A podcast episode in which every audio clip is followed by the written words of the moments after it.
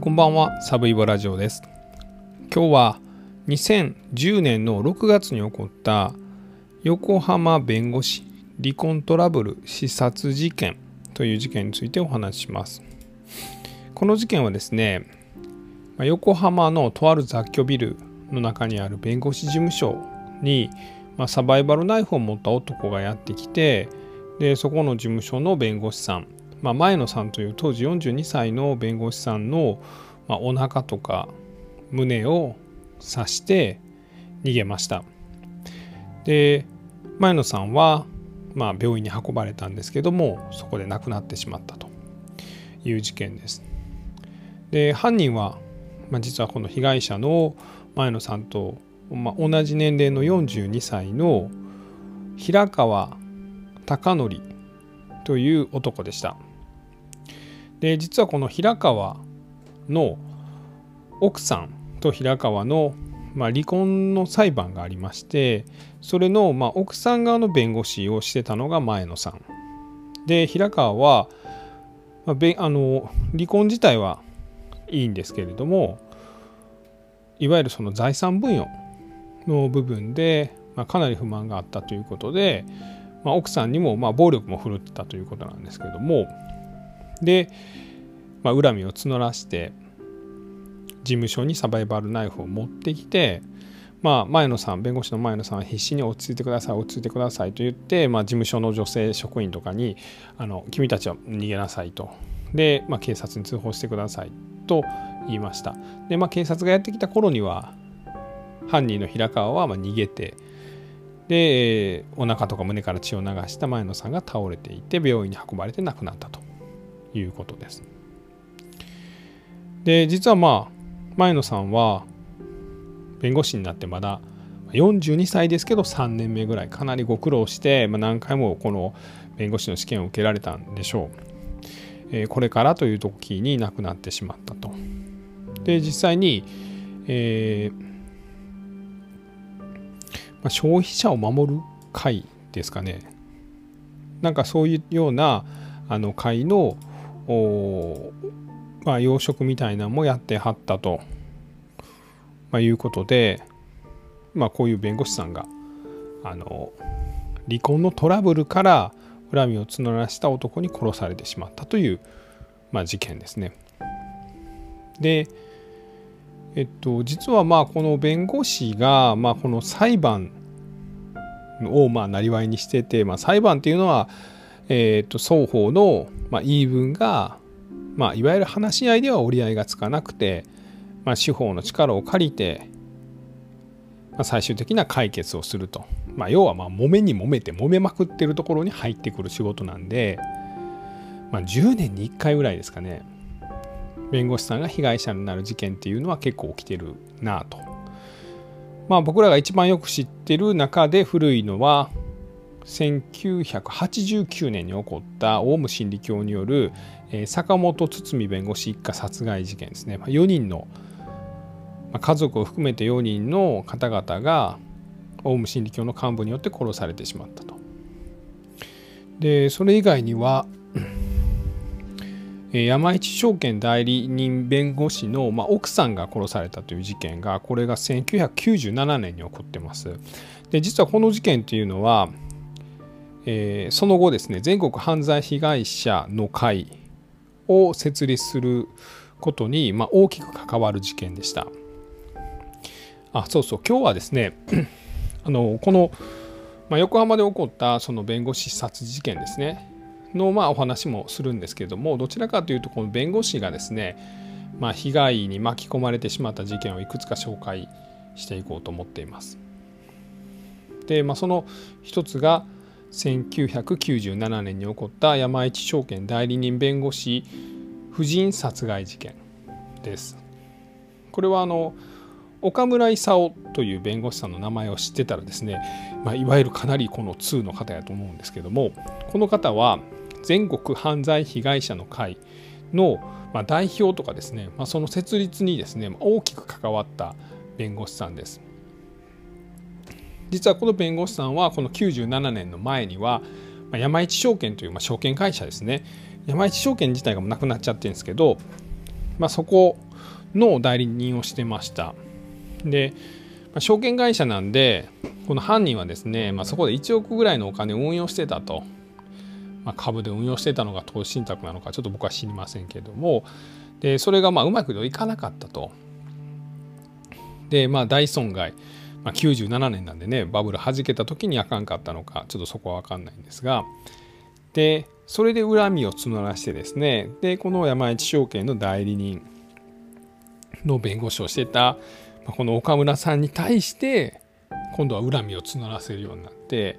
まあ、実は2回ぐらいですねこの岡村さんを殺そうとするんですけど失敗するんですね。でさらに自宅に押し寄せてですねで岡村さんを殺せないと分かると岡村さんの奥さんを5回ぐらい刺して5箇所ぐらい刺して、まあ、殺しました。で、まあ、結果的に捕まって、まあ、裁判にかけられたんですけれどもこの時にこの岡村弁護士がですねどうしてもこの犯罪の被害に遭った人の遺族が、まあ、権利が守られないと加害者の権利は認められるんですだからそのいろいろ加害者側は弁護士を例えばつけてもらったりとかしかも無料で。で、えー、例えば少年であれば名前が出ないように配慮されたりとか、まあ、取材も、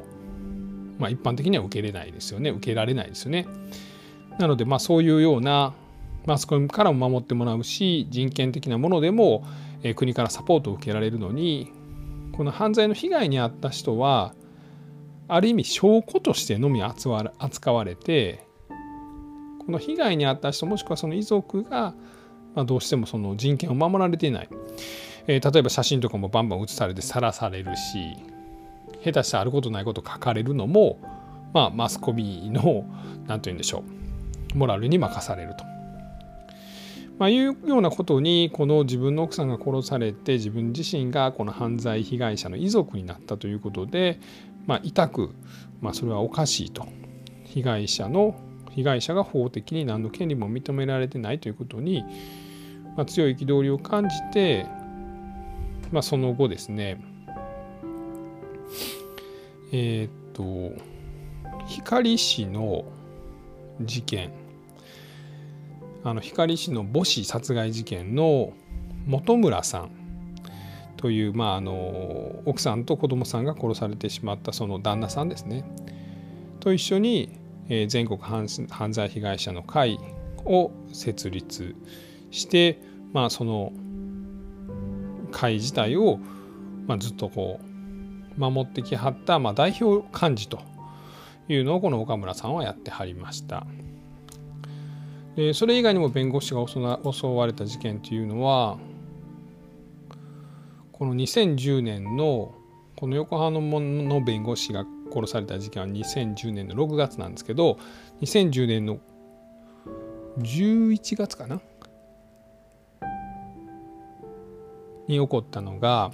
秋田の弁護士が刺殺されたと、まあ、刺し殺されたという事件なんです。これもすごくひどい事件でですねこれも実はその亡くなったのが、えー、っと55歳の津谷祐樹さんという弁護士さん多分津谷祐樹さんという読み方で間違いないと思うんですけど違ったらすいませんが、まあ、殺されてしまいます。でこれも実はその犯人の離婚裁判で奥さん側についてて、まあ、財産分与で揉めてたと。でまあ、奥さんの権利を主張したこの弁護士がこの旦那側にまあ恨まれてこの時はあの拳銃とですねえ、っと大きなあの枝切りばさみみたいな剪定ばさみを持って、まあ、事務所にやってきました。でこの実は弁護士はですね銃を突きつけられて犯人に2回引き金を引かれます。しかしこう銃弾は出なかったんですね。で、まあ、出なかったんで、まあ、弁護士が反撃をしてですね犯人から銃をなんとか奪い取ることができたんです。でその時に警察が駆けつけて警察はですねパッとその時現場に見てですねまあ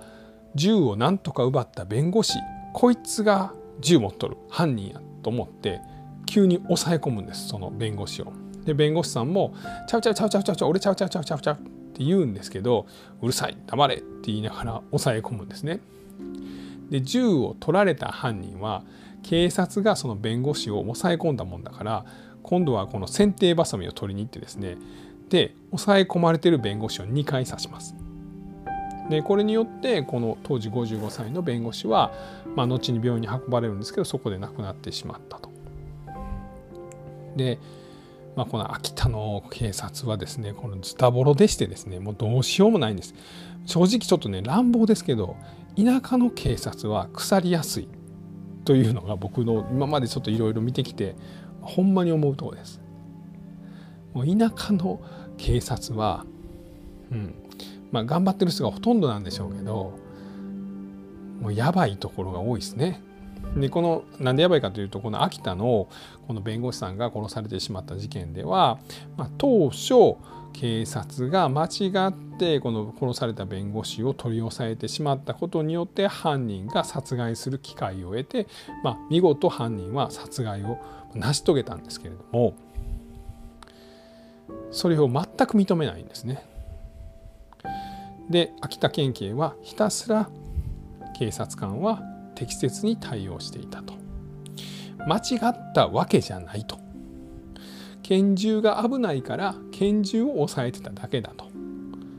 だから押さえつけて全く身動きができなくなって犯人が殺せるようにしたわけじゃないと。ただただ警察は拳銃が暴発のを防いだだけだと。言い張ってですね、まあ、さらにですね、えーと、通報された時に、えー、警察官がなんか取ったメモかなんかも、まあ、破棄してですね、証拠隠滅を図ろうとするんですね。まあ、ただ結果としてまあ、犯人は懲役30年で警察のまあトップは秋田県なんで、まあ、秋田県もですね、まあ、この警察の対応が間違ってたということで1億6480万円ぐらいの賠償を遺族に払う羽目になっています。まあ、ちゃんと適切に、まあ、間違ってしまったことは仕方がないんでその不幸とても不幸ですけれどもその間違った時にきちんと謝罪すればまあ、ここまでの問題になってなかったというような事件ですね。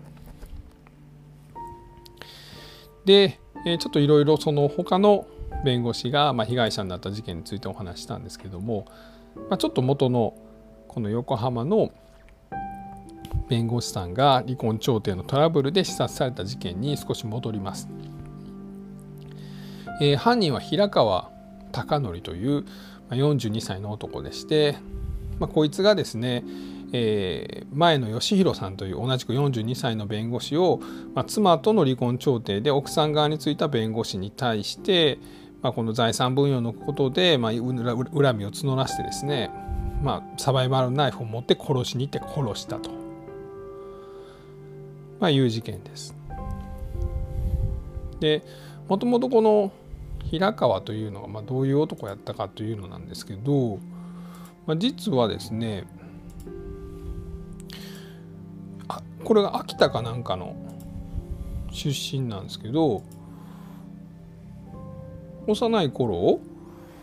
秋田ではとにかくおとなしくて真面目やったという評判だったそうです。で、まあ、当時の学校の先生とかもですね、まあ、あんな真面目な子がっていうのでみんなびっくりしてるみたいな中学校の教師もですねいまあ、未だにあの貴則がそんなことをしたのかって不思議に思ってるって分別も判断能力もある人間とま振り返ってると。で小中学校の同級生も、まあ、3年くらい前の年賀状で、えー、と入籍したというのが書かれてたと。で律儀な男だったと、まあ、いうようなことを言ってます。でその後まあこの犯人は、え、東京の電機メーカーに就職してですねでプログラミングの会社を自分で設立して、まあ、それを、ま、やってたと。で最初のまあ奥さんとは死別してですねで事件後にですね、まあ、1ヶ月ぐらい逃亡してたんですけど、まあ、その間に、ま、岡山にある、ま、最初の奥さんのお墓を訪れた形跡があると、ま、いうようなことは明らかになってます。でまあその後ですねえ逮捕されまして1ヶ月後に出頭して逮捕されました、え、もう公開捜査いわゆる指名手配になってたんで自首というふうにはならないですね出頭したということになるんですけどもで事前にサバイバルナイフをインターネットで、ま、買ってたみたいなところで、ま、いわゆる計画性が認められると。で殺意は否定したんですけども、まあ、複数回、まあ、腹部胸部を刺しているので、まあ、明確に殺意はあったということも認められて求刑通りの無期懲役になりました。まあ、この弁護士が被害者になった事件ではですね、まあ、2015年ぐらいにその陰部ですね、まあ、ペニスを切り取られてそのペニスをミキサーにかけられるという、まあ、事件がありました。でこれは正直ちょっとその弁護士のその法律でのトラブルではなくてこの弁護士が、えー、これ犯人がこれ小塚小塚やったかな？なんかちょっと変わった名前やったんですね、まあ、25歳の元ボクサーなんですけどもの、まあ、奥さんとまあ、不倫をしてたということでそれを知った旦那が、まあそのまあ、復讐しようということで当時慶応大学の大学生やった25歳の元プロボクサーの旦那が骨貝一揆ですね。が、え、この弁護士事務所、ま、奥さんの不倫相手の弁護士の顔面を殴って気絶したところを、ま、陰部をハサミで切り落としてでその陰部をまトイレに流しちゃったと、ま、いうような事件ですね。すいません、これはちょっとあんま関係ないですね。まあ、こんな事件もあったと。弁護士さんが被害者になったこんな事件もあったと、えー、いうことですいません、打足ですね、これは。申し訳ございません。まあ、こんな事件もありました。えー、まあ、とにかくそのトラブルを法律で解決しようとする、まあ、弁護士さんが、まあ、被害に遭う事件というのは、まあ、10年スパンぐらいで、まあ、起きているとまあ、いうような話を今日は2010年の6月2日に起こった横浜弁護士離婚トラブル視察事件を、まあ、例に説明させていただきました。えー、最後まで聞いていただきまして本当にありがとうございました。thank you